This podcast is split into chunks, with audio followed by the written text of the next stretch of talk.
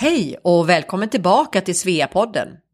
Vi är en podcast som kommer ut varannan onsdag och temat är svensktalande kvinnor som bor eller har bott utomlands. Jag heter Anna Bril och bor strax utanför Stockholm. Och med mig i podden här så har jag Maria Schacki.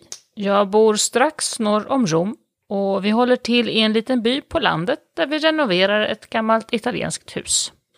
Och vi är båda medlemmar i Svea. Jag i Stockholm, eh, en av Sveas allra största avdelningar och Maria, var är du medlem? I Svea Rom såklart. Det har verkligen varit ett bra sätt att känna sig välkommen i ett nytt land. Jag har fått så många fina vänner trots att jag bara bott här i snart två år. Varje år eh, sedan 1989 så delas VEA International, vår världsvida organisation, ut flera stora stipendier, men också utmärkelsen Årets svenska kvinna. Det är en hedersbetygelse för en kvinna som på ett utmärkande sätt representerar och lyfter upp Sverige av idag ute i världen. Och i år så har processen runt att utse en kvinna gjorts om lite grann. Så att nu får alla 6000 sveor över hela världen rösta på ett antal finalister och direkt påverka vem som får denna fina utmärkelse.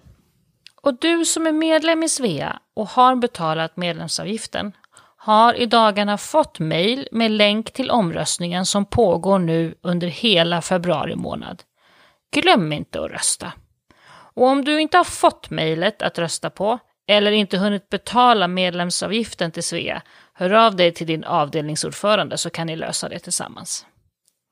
Okej, idag då så har vi träffat en mycket intressant och spännande person, Katrin Marschall. Katrin är journalist och skriver för Dagens Nyheter, men också författare till flera böcker. Hennes senaste bok och ett ämne som hon brinner för handlar om kvinnor och kvinnors plats i samhället. Om hur uppfinningar och innovationer hålls tillbaka på grund av att kvinnor och kvinnors perspektiv inte kommit fram. Och det vill hon belysa i boken som heter Att uppfinna världen. Men vi får också följa med hem till Katrins by, nordost om London, där hon bor sedan nio år tillbaka med sin engelska man och sina tre barn. Hon berättar om livet där och hur hon ser på Sverige nu efter den här tiden i England. Och idén att intervjua Katrin fick vi av en Svea, Majna nere i Spanien. Så tack för det Majna. Vi vill jättegärna höra från dig som lyssnar med feedback och idéer. Skriv gärna till oss på sveapodden gmail.com. Men nu till Katrin Marsall i London.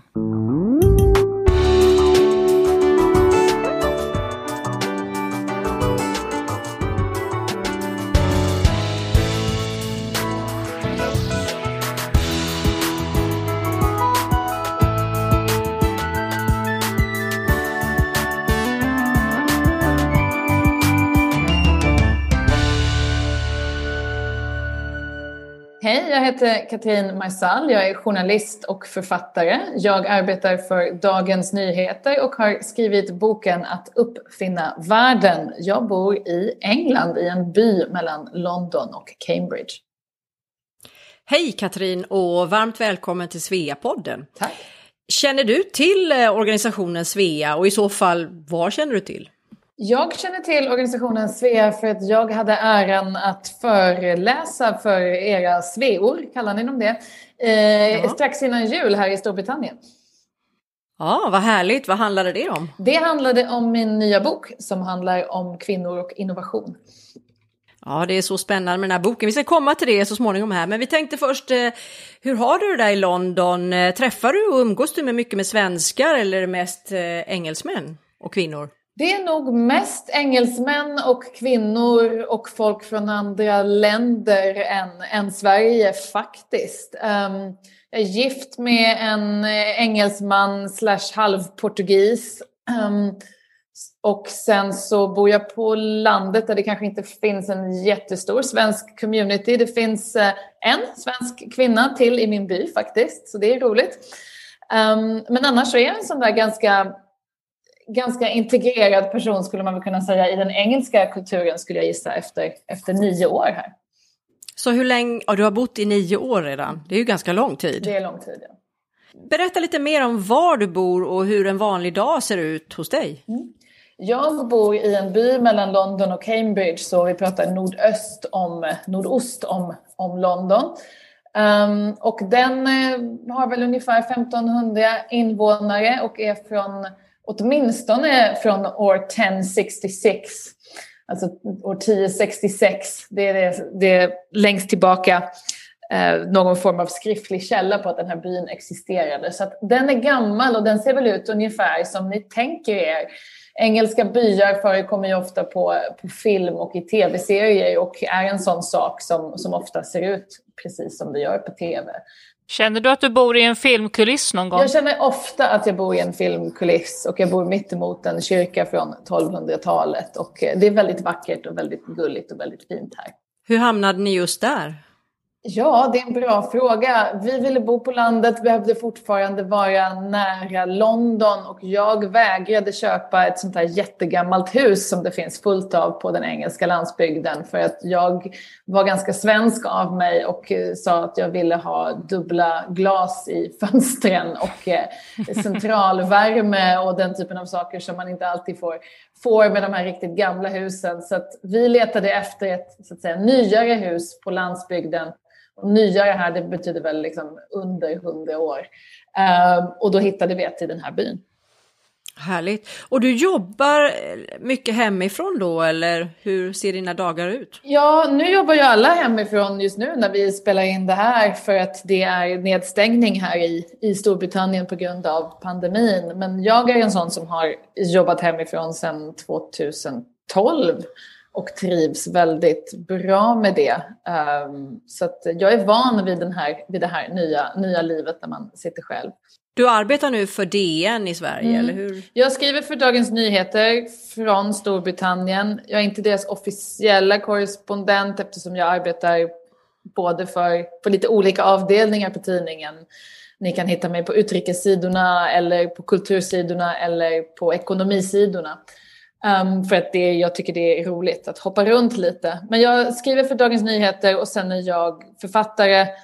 Um, min förra bok som handlar om feministisk ekonomi kom ut på 20 språk. Så att sen dess har jag haft liksom någon form av ja, lite internationell författarkarriär som blir en grej i sig själv som måste hanteras och det är väldigt, väldigt det, roligt. Det låter som du har ganska fullt upp. Ja, ganska fullt upp har jag. På ett bra sätt. Men jag läste en artikel, för vi har såklart läst på om dig, att du gör yoga. Är det varje dag du gör det på morgnarna eller? där, jag gör inte yoga längre. Det slutade jag med för ganska länge sedan faktiskt. Eller det var ett par år sedan. Jag, en lik, likartad, alltså en yoga-inspirerad, yoga och pilates-inspirerad träningsform håller jag på med. Eh, men inte någon klassisk yoga längre. Gör du det hemma hos dig själv då eller går man ut nu då? Ja, nu är ju allting stängt, men jag, när jag har länge hållit på med det hemma. Jag är en ganska hemmabaserad person. ja, men vad härligt. Eh, jag läste också en väldigt eh, någonting, någon artikel där du beskrev det här livet i den här trevliga byn där du bor. Att alla umgås, det är ung och gammal, rik och fattig. Jag tyckte det lät så trevligt, är det så? det lät ju väldigt trevligt. Alla, det är en sammanhållning är det definitivt i en by som den här. Och vi har väl kommit närmare varandra också under pandemin här. Um, när det är mycket så att säga olika former av volontärverksamhet för att framförallt de äldre inte ska bli alldeles för ensamma. Men annars så är det en ganska klassisk engelsk by med sina olika trädgårdsklubbar och historieklubb finns det och kvinnoklubb finns det och ja, eh, tävlingar på våren om vem som har de vackraste påskliljorna och så vidare. Så att, ja, det är rätt idylliskt. Är det stor skillnad, eh, ja, nu kanske du inte har bott i någon by i Sverige, men är det, är det stor skillnad liksom på det livet du lever där och hur du levde i Sverige? Och vad är skillnaderna i så fall? Jag tror att engelska byar är nog ganska annorlunda från svenska byar och det har ju historiska förklaringar. Alltså de är ju de är centrerade runt kyrkan och, och puben på ett sätt som inte riktigt är, är fallet i, i Sverige så det är ett, ett speciellt liv och det är ju väldigt socialt. Alltså, jag tror inte engelsmännen själva ser på sig själva som världens mest sociala folk, men jag skulle säga att de är mer sociala än, än vad vi skandinaver ofta är, tror jag. Hela skiftesreformen i Sverige gör ju att vi har ju inte den typen av byar i Sverige överhuvudtaget som man har utomlands. Nej, exakt, exakt. Men vad är de största skillnaderna annars för dig liksom, mellan England och Sverige? Stor fråga. Ja, det är en stor fråga. Jag fick ta lite sats där. Um, en skillnad som man ju slås av direkt om man som jag och många svenskar flyttar ju ofta först till London innan man så att säga vågar sig vidare in i landet. Uh, och i London slås man sig av vilken mångkulturell stad det är och vilken blandning av människor och vilken kreativitet som finns i det på ett sätt som kanske inte existerar i Sverige än i alla fall. Sverige är ett mycket mer homogent samhälle. Um, och uh, sen sådana där småsaker. Jag, jag intervjuade eh, författarinnan Amanda Svensson som har bott i Cornwall länge men kommer från Sverige. Och jag ställde samma fråga till henne, det här var för en text för Dagens Nyheter. Och hon sa något som jag tyckte var väldigt sant. Hon sa, ja men man slås när man flyttar utomlands av att alla svenskar, deras hem och lägenheter i Sverige ser exakt likadana ut. Är inredda exakt mm. likadant, sa Amanda Svensson. Lite på skoj. Men det tror jag ligger någonting i det. Um, eller håller ni inte med om det? Att man, man slås jo. av ofta hur, hur homogent Sverige är kulturellt. Det är både positivt och negativt. Men Flyttar man till, till Storbritannien så har alla verkligen inte samma, samma soffa. Hur vansinnigt intresserade vi är av inredning i Sverige. Ja. Eh, alla ska renovera köket. Och allt, allt ser likadant ut. Tycker man om man har bott ja. utomlands. Håller ni med? Ja, ja. ja, ja, till viss del, ja, jo. Kanske så. Jag tänkte på en annan sak mer intellektuellt. Upplever du att det är ett annat klimat i England intellektuellt än vad det är i Sverige? Hur menar du då, mer specifikt? Ja, ibland hör man ju att folk säger att det är högre i tak, eh, liksom, att diskussionen är på, på ett annat sätt mm. i andra länder än i Sverige. Det är klart att det är, men hur upplever du det? Det är ett större land, det är spretigare. Um, det är ett annat typ av medielandskap. Brittiska tabloider finns bara i Storbritannien. um, det är liksom en politisk kultur som inte alls är lika samarbetsinriktad som den svenska. Det är någonting som jag verkligen har kommit att uppskatta med Sverige. Av att bo här kan jag tycka att det finns liksom en konstruktivitet och en, en, liksom en, ja, en förmåga att samarbeta med meningsmotståndare i Sverige och att hålla sig till sakfrågor som kanske inte alltid kännetecknar brittisk politisk kultur på samma sätt. Om man bara tittar på parlamentet här så är det ju två personer som... Det är upp, underhuset är uppbyggt för att en person ska stå på ena sidan och den andra personen på andra sidan och så ska de så att säga skrika på varandra mer eller mindre medan deras olika lag sitter och buar och applåderar, eller applåderar får de inte göra, men buar och hejar bakom dem. Um, så det är klart att den mer polariserade kulturen spelar över, kanske, eller spelar över i ett samtalsklimat också. Vi är ju kända för ganska mycket konsensus i Sverige. Mm. Är det någonting du tycker att man har mindre av i England? Är det mer polariserat eller hur? Jo, nej, men det skulle jag väl säga. Vi har precis genomlevt Brexit-förhandlingen. Um, så det är det ju. Det, är ju, eh, det bygger ju inte på, på samförstånd på samma sätt. Uh, så visst, är det något annat du saknar från Sverige? Många saker. Alltså, först och främst saknar man väl eh, sina vänner och, och familj och, och sen sådana där saker, liksom barndomsminnen, hur det luktar vid vissa tider på året eller liksom hur ljuset är på våren. Eller, alltså sådana där saker som jag minns från barndomen som är annorlunda här kan man liksom slås av saknad för. Eh, men jag har ju väldigt mycket kontakt fortfarande med Sverige, även om jag har bott utomlands länge. Är det någonting sådär som du känner att du inte saknar som du faktiskt klarar av att vara utan? jag har ju valt att bo i, i, i Storbritannien. Så att, uh, mm. um, men alltså, jag lever ju utan svensk barnomsorg och svenska socialförsäkringar och sånt där som, som kanske många känner att det är svårt att, att klara sig utan eller vilja vara utan. Men, men det går ju. Uh, det är ett annat, uh, blir en annan form av, av, uh, av familjeliv. Och, har du, och, och tänk om det är några svenskar då som funderar på att ta steget och, och flytta utomlands sådär, har du något råd att ge dem? Ja, just nu ska man flytta till Storbritannien är det ju betydligt svårare på grund av Brexit. Det går ju inte på samma sätt mm. bara, som när jag kom 2012 att ta sitt pick och pack och dra till London. Utan det är ju ett nytt invandringssystem nu på grund av Brexit. Um, där man i så fall måste söka visum i, i väldigt många fall. Nej, men jag, min, min, tips är väl gör det bara eh, så fort pandemin är över förstås. Um, det mm. ger perspektiv jag tycker att jag själv är en bättre skribent och journalist av att liksom leva med ett ben i, i varje på det här, på det här sättet. Så det, det är väl mitt tips, att bara, att bara, bara testa. Jag tänker, eh, om, om vi backar lite grann eh, så, från början så där och, och be dig berätta om varifrån du kommer i Sverige. Jag är uppvuxen i Lund pluggade i Uppsala och bodde sen i Stockholm i ett antal år innan jag flyttade till eh, Storbritannien. Och jag tänker att en del av lyssnarna känner kanske igen dig mm, också delvis från ditt efternamn innan du gifte dig då och flyttade till England när du hette Katrin Kelos. Eh, du är uppvuxen med två föräldrar som emigrerat från Polen. Hur har, hur har det påverkat dig tror du i din, i din syn på världen och din, din karriär? Ja, jag vet Jag har, har ganska lite kontakt med... I Polen som land har jag väldigt lite kontakt med... Jag vet inte riktigt varför, men jag har liksom till exempel inte varit i Polen ens på besök på, på 20 år.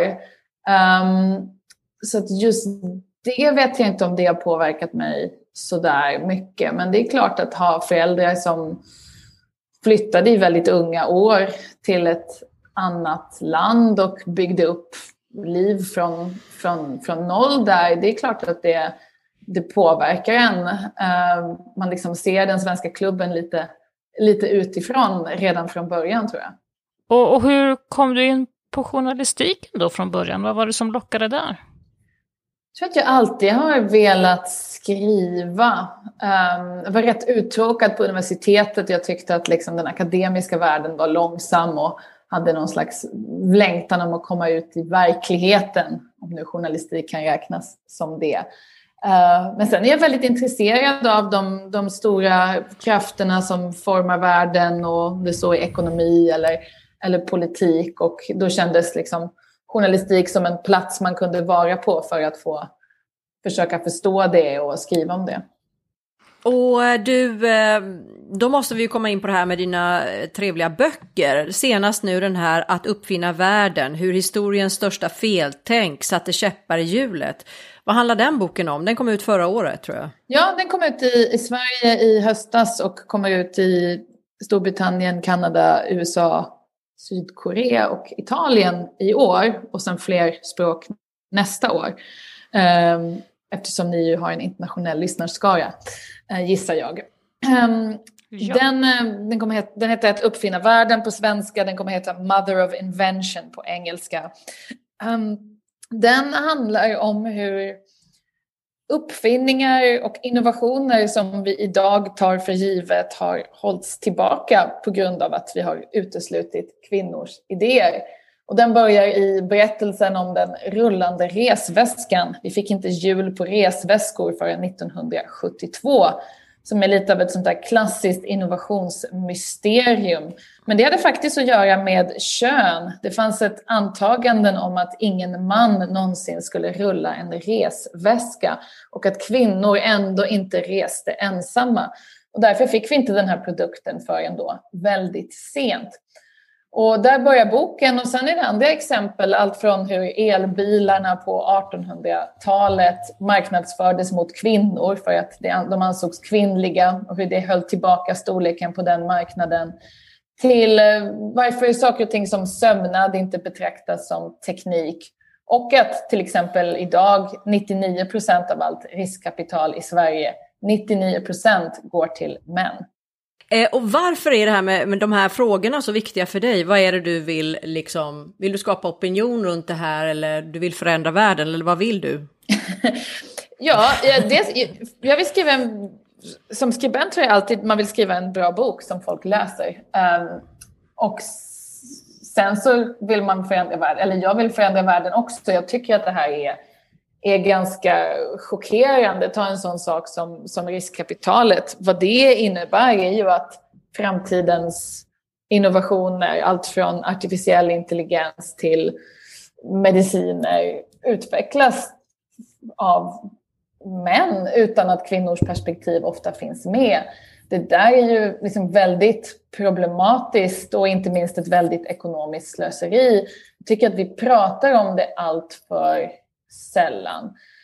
Um, och jag ville lyfta fram liksom en annan andra berättelser från liksom teknik och innovationshistorien.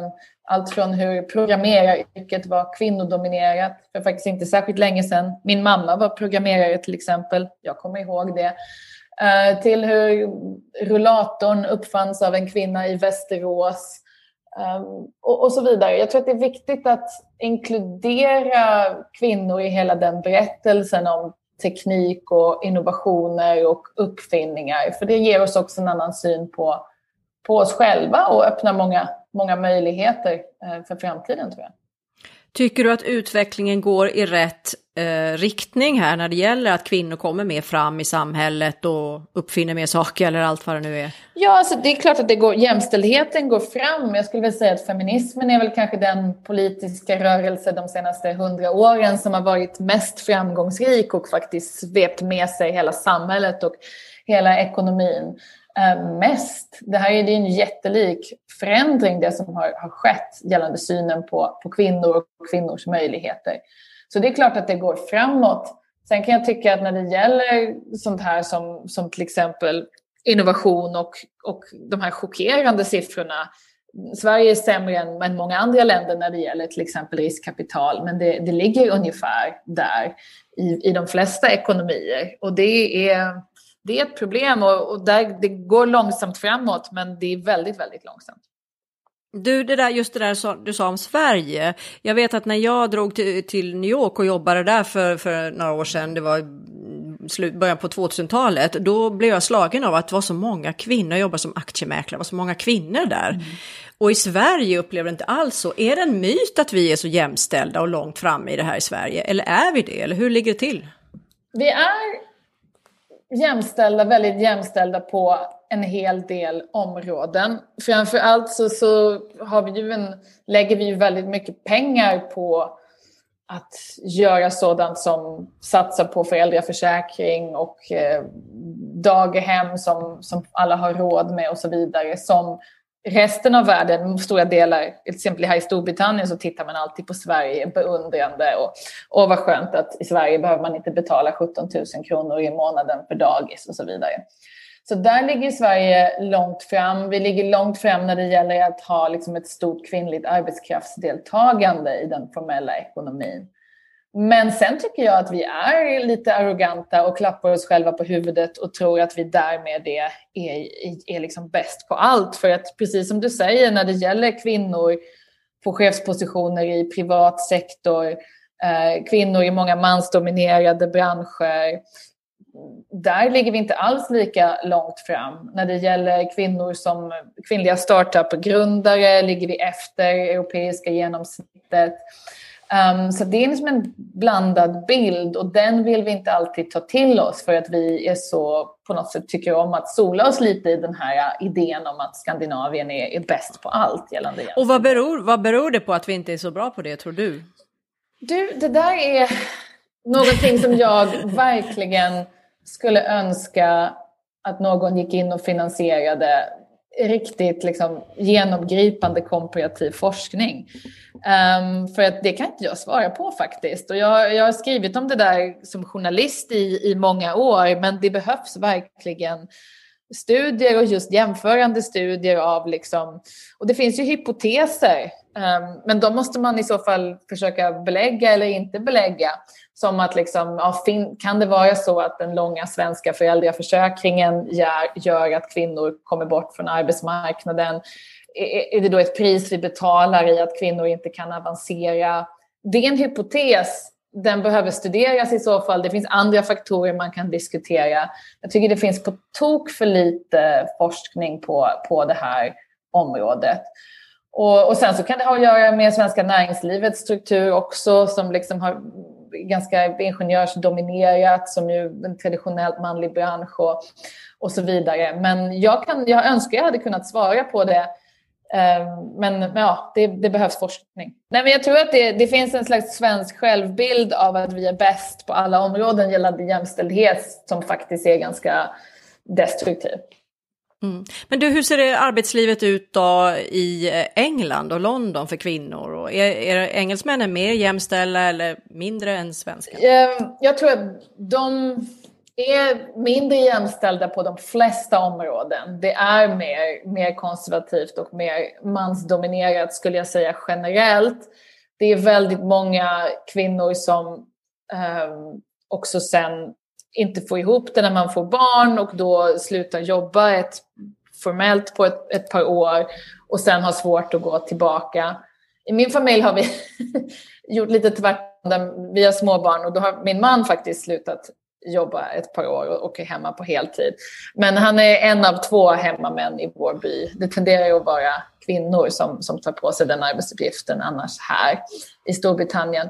Däremot så har ju Storbritannien haft två kvinnliga premiärministrar och där ligger man ju långt före mm. Sverige.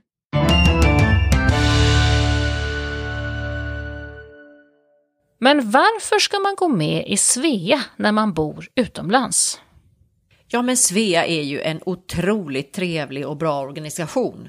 För det första så får du ju över 6 000 nya vänner direkt som bor över hela världen i 33 olika länder. Och naturligtvis lokalt så får du ett stort utbud av fina aktiviteter via din lokala Svea-avdelning. Bor man inte precis där det finns en Svea-avdelning så kan man bli medlem i Svea ändå via Svea Global. Alla sveor har tillgång till onlineföreläsningar.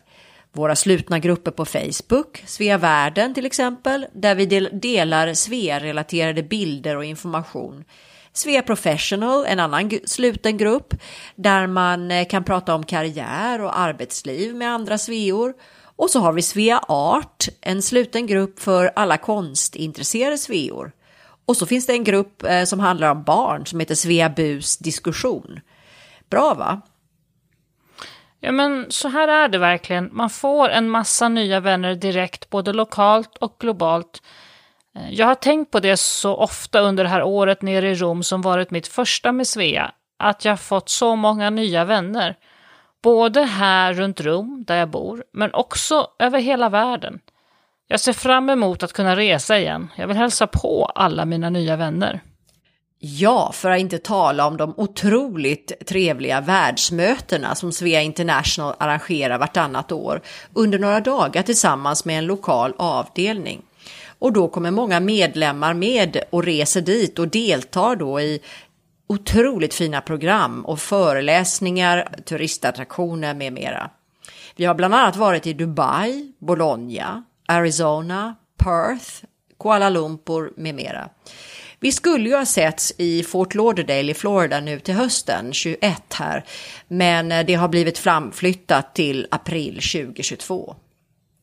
Men sen finns det ju en massa lokala träffar och regionmöter som man också som medlem är välkommen att delta i. Vad jag längtar efter fysiska möten. Jag har ju träffat så många av dessa kvinnor digitalt i de här tiderna, men det ska bli så roligt att få träffa dem på riktigt. Men eh, Maria, berätta lite, vad får man egentligen som medlem lokalt? Eh, till, ja, till exempel i Svea Rom där du är med. Ja, men som alla lokalavdelningar har vi ju en massa roliga aktiviteter och traditioner för våra medlemmar. Det är stora traditioner vid högtider eller bara enkla träffar på stan och allt däremellan. Men också nätverk och vänskap. I dessa tider är det ju extra viktigt att ta hand om de medlemmar som behöver stöd och hjälp, om inte annat för att komma igång med digitala lösningar. Ja, och sen om man eh, bestämmer sig för att flytta hem till Sverige igen så har man ju automatiskt ett nätverk av sveor i både Stockholm, Göteborg och Malmöregionen. Men sen har vi ju också en betydande verksamhet för dig som jobbar och är intresserad av karriär. Vi har ju Svea Professional som är ett initiativ med föreläsningar lokalt men också online. Plus att vi har en sluten eh, grupp på Facebook som, där du som medlem kan nätverka och få stöd och råd. Jag hade faktiskt hört talas om Svea tidigare vid en kortare utlandsvistelse, men kom inte riktigt för att bli medlem den gången. Men att Svea var så här bra att vara med i hade jag ingen aning om tidigare. Gå in på vår hemsida svea.org och bli medlem du också.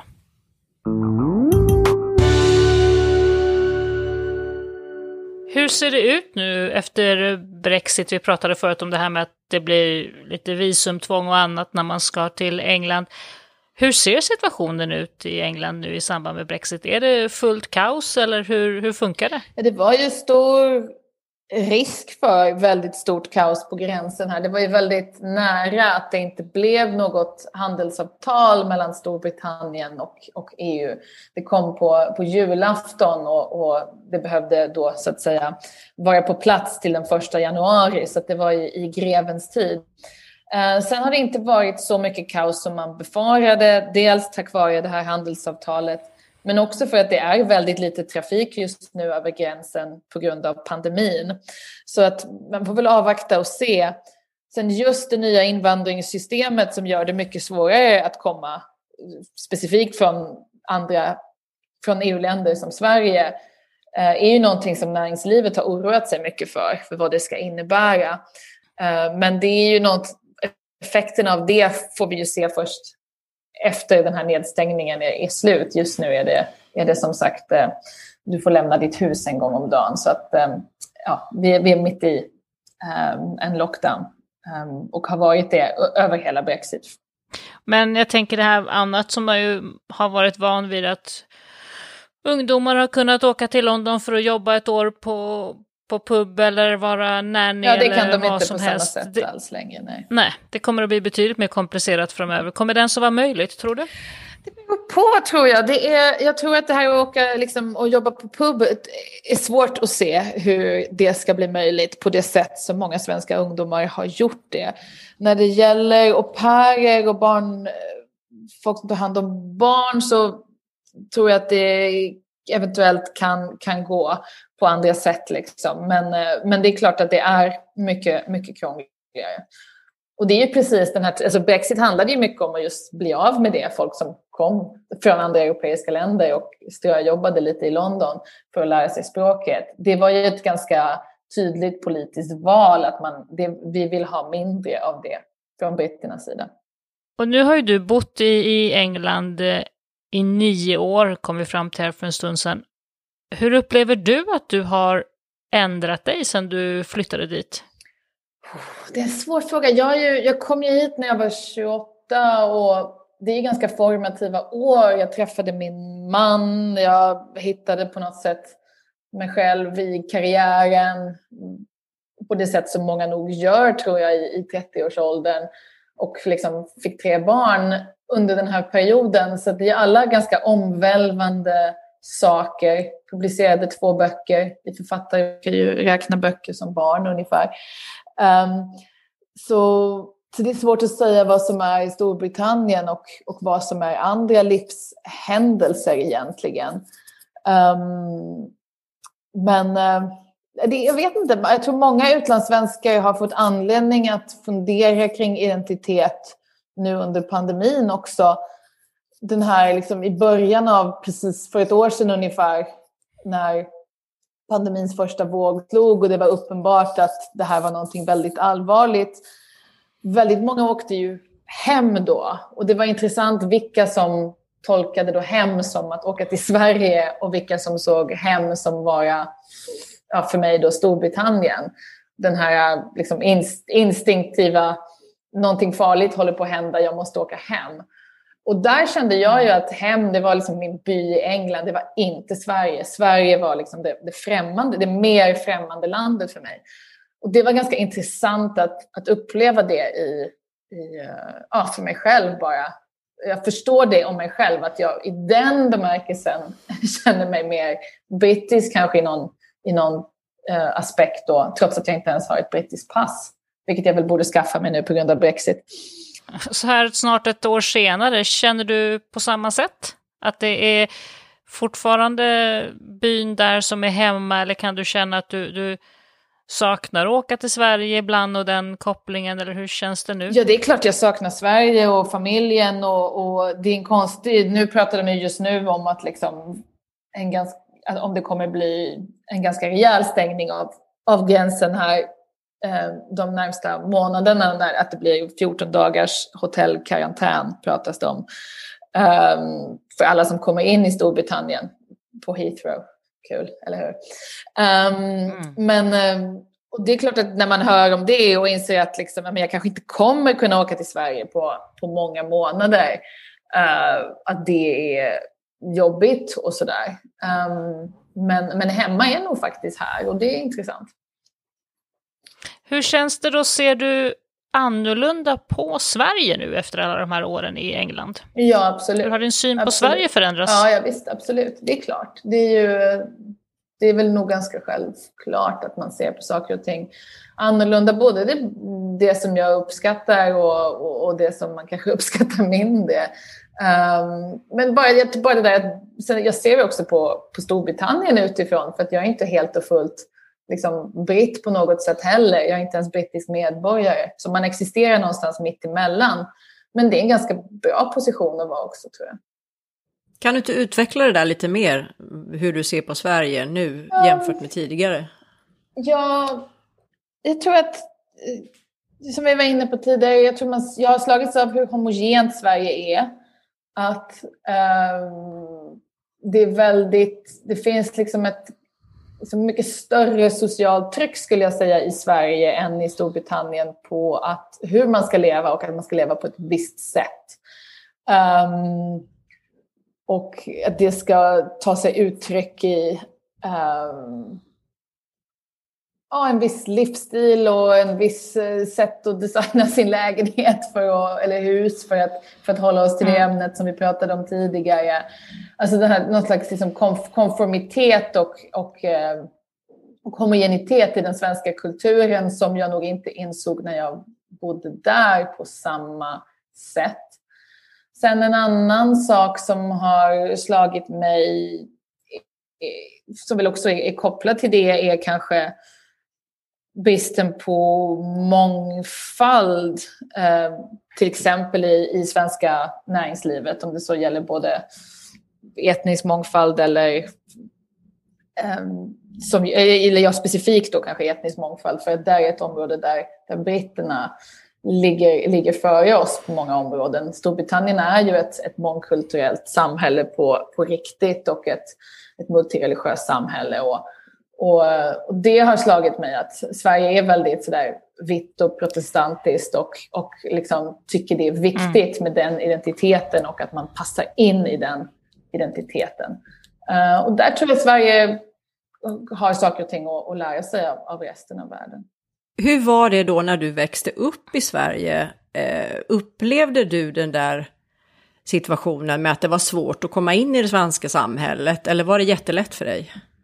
Mina föräldrar brukade säga, min pappa sa till mig att säga, men det är lugnt för dig för du är blond och blåögd så att eh, de kommer inte märka mm. att, eh, att du inte är helt svensk, eh, Eh, som är ett ganska svenskt uttryck. Um, det finns inget liknande på, på engelska vad jag kan komma på. Så det var väl vad jag fick med mig från mina föräldrar. Um, och uh, jag tror helt alltså, ärligt, de var kanske nog lite besvikna att jag flyttade utomlands, för jag tror att de kände nog att de offrade ganska mycket för att jag skulle kunna komma in i det svenska, i svenska samhället och sen så bara tackade jag nej till det och drog till ett annat land uh, och började om hela den där resan från början.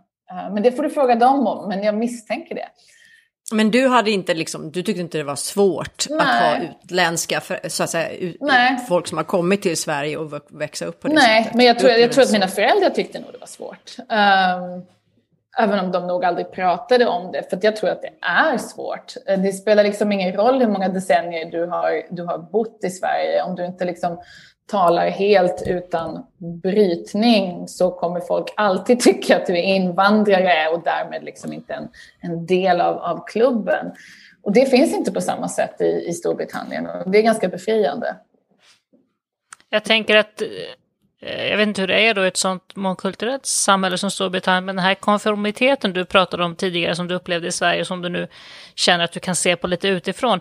Är det inte så också när man, när man eh, har emigrerat till ett nytt land och som ju du har och jag har och som Anna också varit med om, att man också är lite befriad från den, och i den mån det finns den typen av konformitet i det landet man bor i, så är man ju också befriad från det eftersom man som immigrant kan skylla på att ja, men jag kan inte vad ni pysslar med här. Ja, Att, att och det, där går är en liksom så att, viktig Det går att glida lite. Jag håller, jag håller helt med dig och det är jätteviktigt att säga det. Alltså till exempel det som alla länder har ju sin, sina liksom negativa sidor och i Storbritannien så har de har ju en väldig eh, upphängning vid klass. Ehm, Ja. Klassbegreppet och vilken samhällsklass man är och britterna de hör ju på två sekunder på varandra om man har gått på privatskola eller inte privatskola och de ägnar liksom enorma mängder mental energi i sitt dagliga liv på att kategorisera in varandra i, i klassidentiteter. Och det där är någonting som jag vet att liksom britter lider mycket av. Jag skulle ju använda det uttrycket, lider av mycket. Mm. Ehm, och jag som utlänning slipper helt vara med i det där spelet. Det är ingen som bryr sig om Ja. liksom. Och det är väl ingen, jag tänker i byn, som förväntar sig att du ska klippa dina rosor på Nej. ett visst sätt, för du har ju ändå ingen aning. Nej, precis. Och jag behöver liksom inte vara med i det sociala spelet som handlar om liksom klass och, och, och förhållande till liksom det engelska klassystemet överhuvud, överhuvudtaget. Och det var ju någonting som jag tidigt fick höra. Jag träffade direkt när jag flyttade till London, kommer jag ihåg, jag var på puben någon gång med några amerikanska kvinnor som var kanske 15-20 år äldre än mig. Och de sa just det till mig, att det där är den stora möjligheten som utlänning här i Storbritannien. Du, liksom, du slipper vara med i deras liksom, klassspel och därmed får du jättemycket gjort och du kan, liksom, du kan liksom runda hela den biten om, i näringslivet eller inom en organisation och det är en jättestor möjlighet. Och det, det tror jag stämmer också. Du, eh, ge oss några trevliga tips här från London. Vad gillar du i London?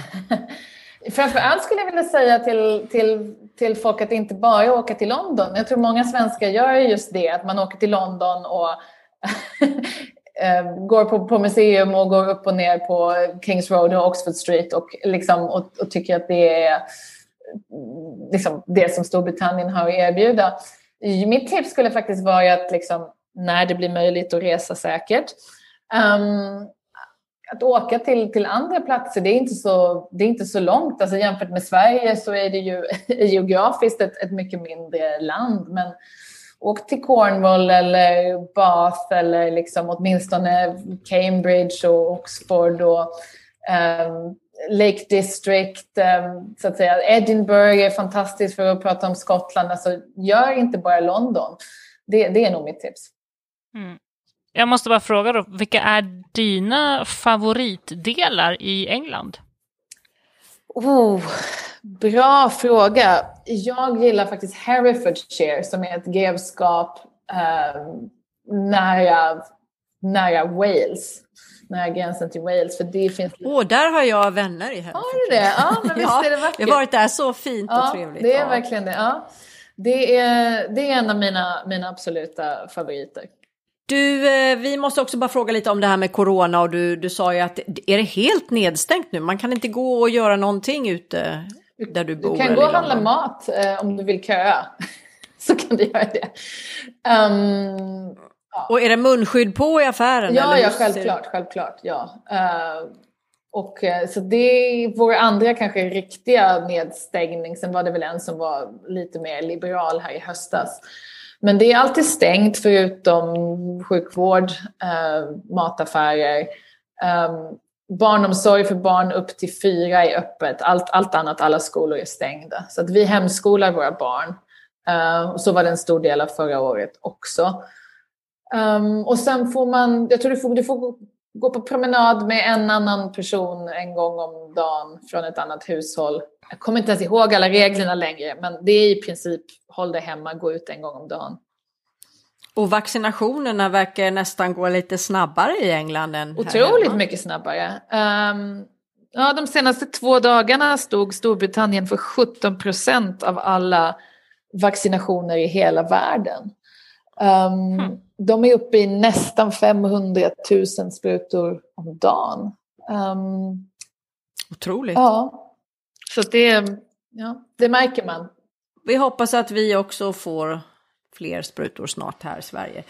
Eh, men du, eh, hur ser du på framtiden? Det pratade vi lite om tidigare, men eh, du tror inte att du kanske flyttar hem någon gång då mer, eller? Nej, alltså förhoppningsvis kan jag, kommer jag kunna vara i Sverige mycket.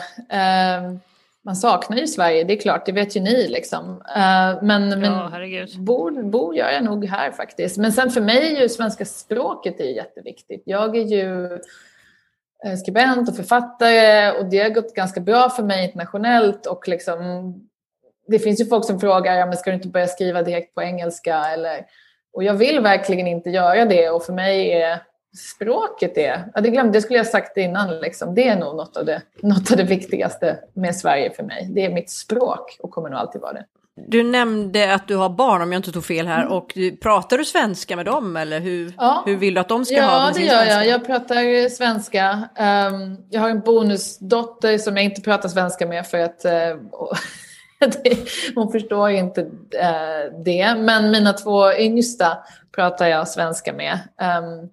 Och uh, ja, de, de snappar ju upp det och vi läser böcker på svenska och, och sen har de pratar med väldigt, de pratar med väldigt gullig engelsk brytning. Men din man pratar inte svenska? Han förstår en. mer svenska än han erkänner. Han låtsas att han liksom inte riktigt förstår. Men han är, väldigt, han är väldigt snabb på att lära sig språk generellt, en sån person. Så du kan han... ta hemliga diskussioner med barnen helt enkelt? Ja, jag kan inte riktigt det, för att han förstår faktiskt det mesta. Um, men han är väldigt språkbegåvad. Nej, men det var jättespännande och nu ska vi eh, titta på dina böcker här och försöka läsa dem, eller lyssna kan man det ju kan göra man också. också. Det kan man göra också. Ja, jag tyckte jag såg att den, är, den senaste här fanns på Storytel. Den släpptes på Storytel för någon vecka sedan, precis. Um, precis förlagen vill ju gärna hålla igen med det där, för de vill ju att folk först och främst ska ska köpa boken. Uh, du, om man ska börja med någon av de här två böckerna, är det den senaste ja, då du tycker jag köper den senaste. bäst? Ja, det tycker jag. Det tycker jag. Okej. Okay. Ja, men då gör vi så. Och då tackar vi dig så hjärtligt för att du var med idag och vi önskar dig allt gott och vi kanske får se dig i Sverige någon gång. Ja, absolut. Hoppas det. Ja, tack så jättemycket. Ha det gott. Tack ska du ha. Tack.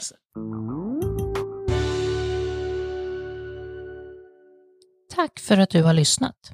Den här podden är inspelad och producerad för Svea International av Anna Brill och Maria Schacki.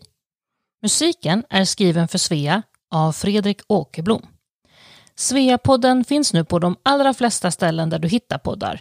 Eh, Apple Podcasts, Google Podcasts, Spotify, Acast och alla de här. Om du saknar något ställe, skicka ett mejl till oss på sveapodden gmail.com.